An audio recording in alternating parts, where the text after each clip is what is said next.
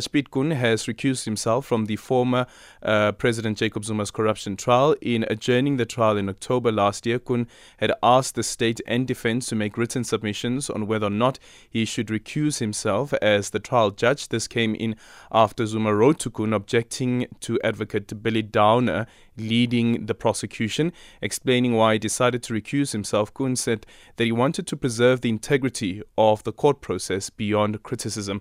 Dr. Curlewis, good afternoon and thank you so much for making time for us. What do you make of this decision that has been taken by Judge Koen and also taking it back to from even the initial um, decision inviting comment from both counsel to state whether or not he should recuse himself? Yes, uh, at the end of the day, I think it was the right decision by the judge. Um, obviously, not something that everybody wants to hear because that in itself uh, probably will result in further postponements uh, in the foreseeable future because the matter will now start de novo before a new judge, at least the trial proceedings, not necessarily all the interlocutory judgments and rulings that have been made. That can stand. Those are already determined. But uh, for the future purposes, one can expect that similar applications might be forthcoming. But that being said, remember a judge is supposed to be uh, adjudicated and a judge must not be seen to be biased favoring one side above the other. Mm. Uh, and, and that being said, the mere perception of possible bias is sufficient in our law uh, to entitle a judge in its own discretion to decide whether he wants to uh, recuse himself or not. So I think uh, from a legal perspective, Judge Koen took the moral high ground. Um, I can live with his uh, with his reasoning behind it, and his reasoning is actually very simple. He states unequivocally in his reasoning that because he made a judgment and a ruling on the 21st of October last year, 2022, during the so-called special plea that was initiated. Mm-hmm. And he rejected Zuma's special plea, which basically had the same uh, legal uh, issues at stake. He also suggested in his judgment at that stage that he thinks that there's not a good chance that Zuma will be successful in a prosecution of Billy Downer. Okay, so already he made a sentiment towards favoring uh, Billy Downer instead of Zuma. So after that, if you if you remember the history of the matter, you'll see that a private prosecution was then instituted by Zuma mm. against Billy Downer, and that in itself implied that because of his already determination of at least one or two aspects regarding the merits four or five months ago, Judge Koen feels uh, uh, he's not comfortable in presiding in the matter anymore because there must be there might be a bias, not necessarily um, with with valid grounds, but the mere perception out there, whether it's from Zuma's side or members of the public, is sufficient for him then to rather say, but listen, in order to ensure the integrity of the legal process and procedure, I would rather step aside at this early stage of mm-hmm. the proceedings and carry on. But what sort of test would that then go through, considering that interlocutory, interlocutory applications come through many criminal cases that we, that we know of, and even civil matters for, for, for that matter, and a judge would express their views, including, for instance, the application to recuse yourself from, from a matter, an application asking a judge to recuse themselves, and they will argue why they don't want to recuse themselves, which would, yeah. wouldn't be in favor of the defense. But why, or, or what sort of threshold and determining factors would have been used by Dr. Sorry, by Judge Koen to say that um, the mere apprehension of bias is enough for me to step down. Yes, look. At the end of the day, it's it's still a discretion that the judge must must ask himself whether he feels comfortable to continue with the matter, whether he, in his own mind, yeah. might uh, be perceived to be biased, favouring one side above the other. The other. So there's no, there's absolutely no one size fit all rule applicable here. But correctly pointed out, there are a lot of interlocutory applications that ones uh, tend to see from time to time in criminal uh, proceedings.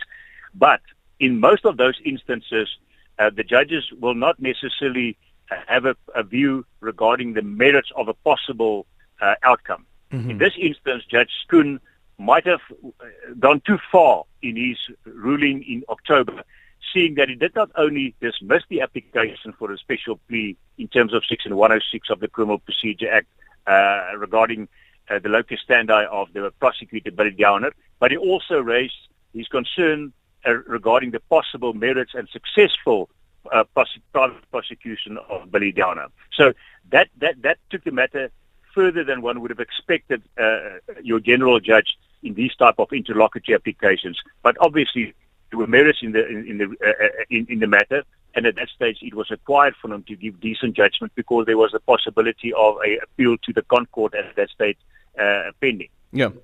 And when such a decision is then taken by a judge to recuse themselves, in this matter being brought by the NPA, would the NPA challenge such a decision or would the judge's decision be final? No, no. A judge's decision regarding a recusal is final. Um, that's the end of story because the judge himself recused himself. It's his own discretion, his own mm-hmm. decision.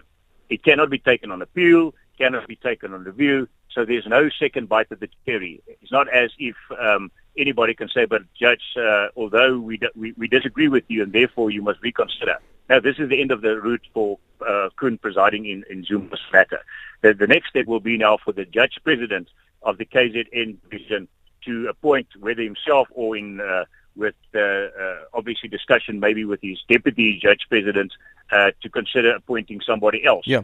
Uh, that might be then willing and able to proceed with the matter come uh, April, I think the 28th or, or the yeah. 18th roundabout. Yeah. So, so, so Judge uh, Nkosinathi clearly has been has been now appointed to lead or to preside mm-hmm. over the matter.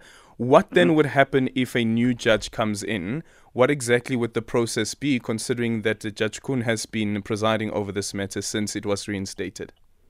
Look, strictly speaking, uh, there, everything is on record, so um, it, it could be transcribed very easily, and a judge can merely read the papers to familiarize himself and come up to date and up to speed with what happened up to now. So that is not a not uh, something untoward. It's not difficult. It's not uh, something that we have never seen before. It happens on a daily basis in our, all our courtrooms. So so that can be done. Uh, the fact of the matter is the new judge must obviously uh, start the, the, the, the, trial proceedings afresh. But remember, up to now, we haven't actually started with the trial mm-hmm. itself. Mm-hmm. Everything up to now was merely interlocutory of nature. So it's not going to, uh, uh to be the end of the world. In actual fact, uh, if, if ever there was a good time to recuse himself, it's pro- probably and possibly now before uh, any evidence is laid in court. Yeah. Final one is um, Advocate Sifiso Buthelezi, representing former President Jacob Zuma, um, told the court that um, they will be bringing an application before the court to have Advocate Downer removed from the case again. Hasn't the Constitutional Court dealt with this issue?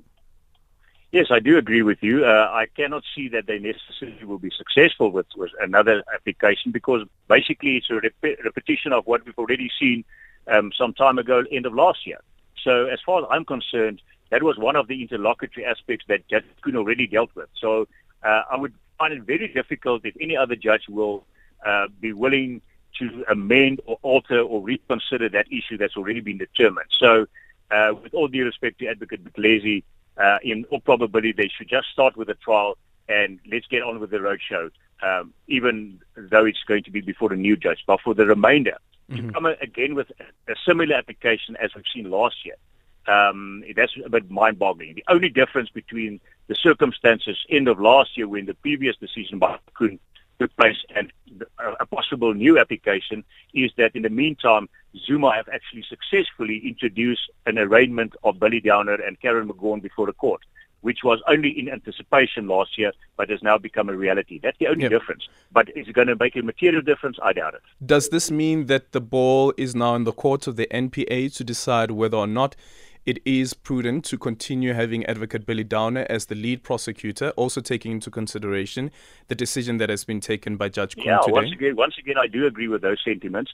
Remember, uh, Shamila Batohi being the, the, the, the chief of the NPA, National Director of Public Prosecution, she's always had the prerogative to decide whether she wants to remove uh, Billy Downer mm-hmm. at any given time, regardless of what the, the, the, the judges find uh, or uh, determine it's her sole prerogative to appoint the leading prosecutor in the matter. Up to now, she was also like, similar on par with Koen, not of uh, the opinion that there was any difficulty in him uh, continuing the matter, this, this, besides the fact that he's, a, he's now an accused in, his, uh, in, in another trial. But remember, it happens on a daily basis that you might be involved in one trial uh, in, in one capacity and then in another trial in another capacity. The mere fact that he's also uh, an accused uh, uh, before a court uh, on, on the medical issues by by Zuma does not by by itself mean that he's now not eligible uh, to continue being a prosecutor in the corruption trial against Zuma. I mean, there's there's, there's two different paths, two different court yeah. cases, two different everything. So I'm not concerned about that. Thank you so much for your time. Dr. Llewellyn Curlewis is a senior lecturer in criminal and procedural law at the University of Pretoria.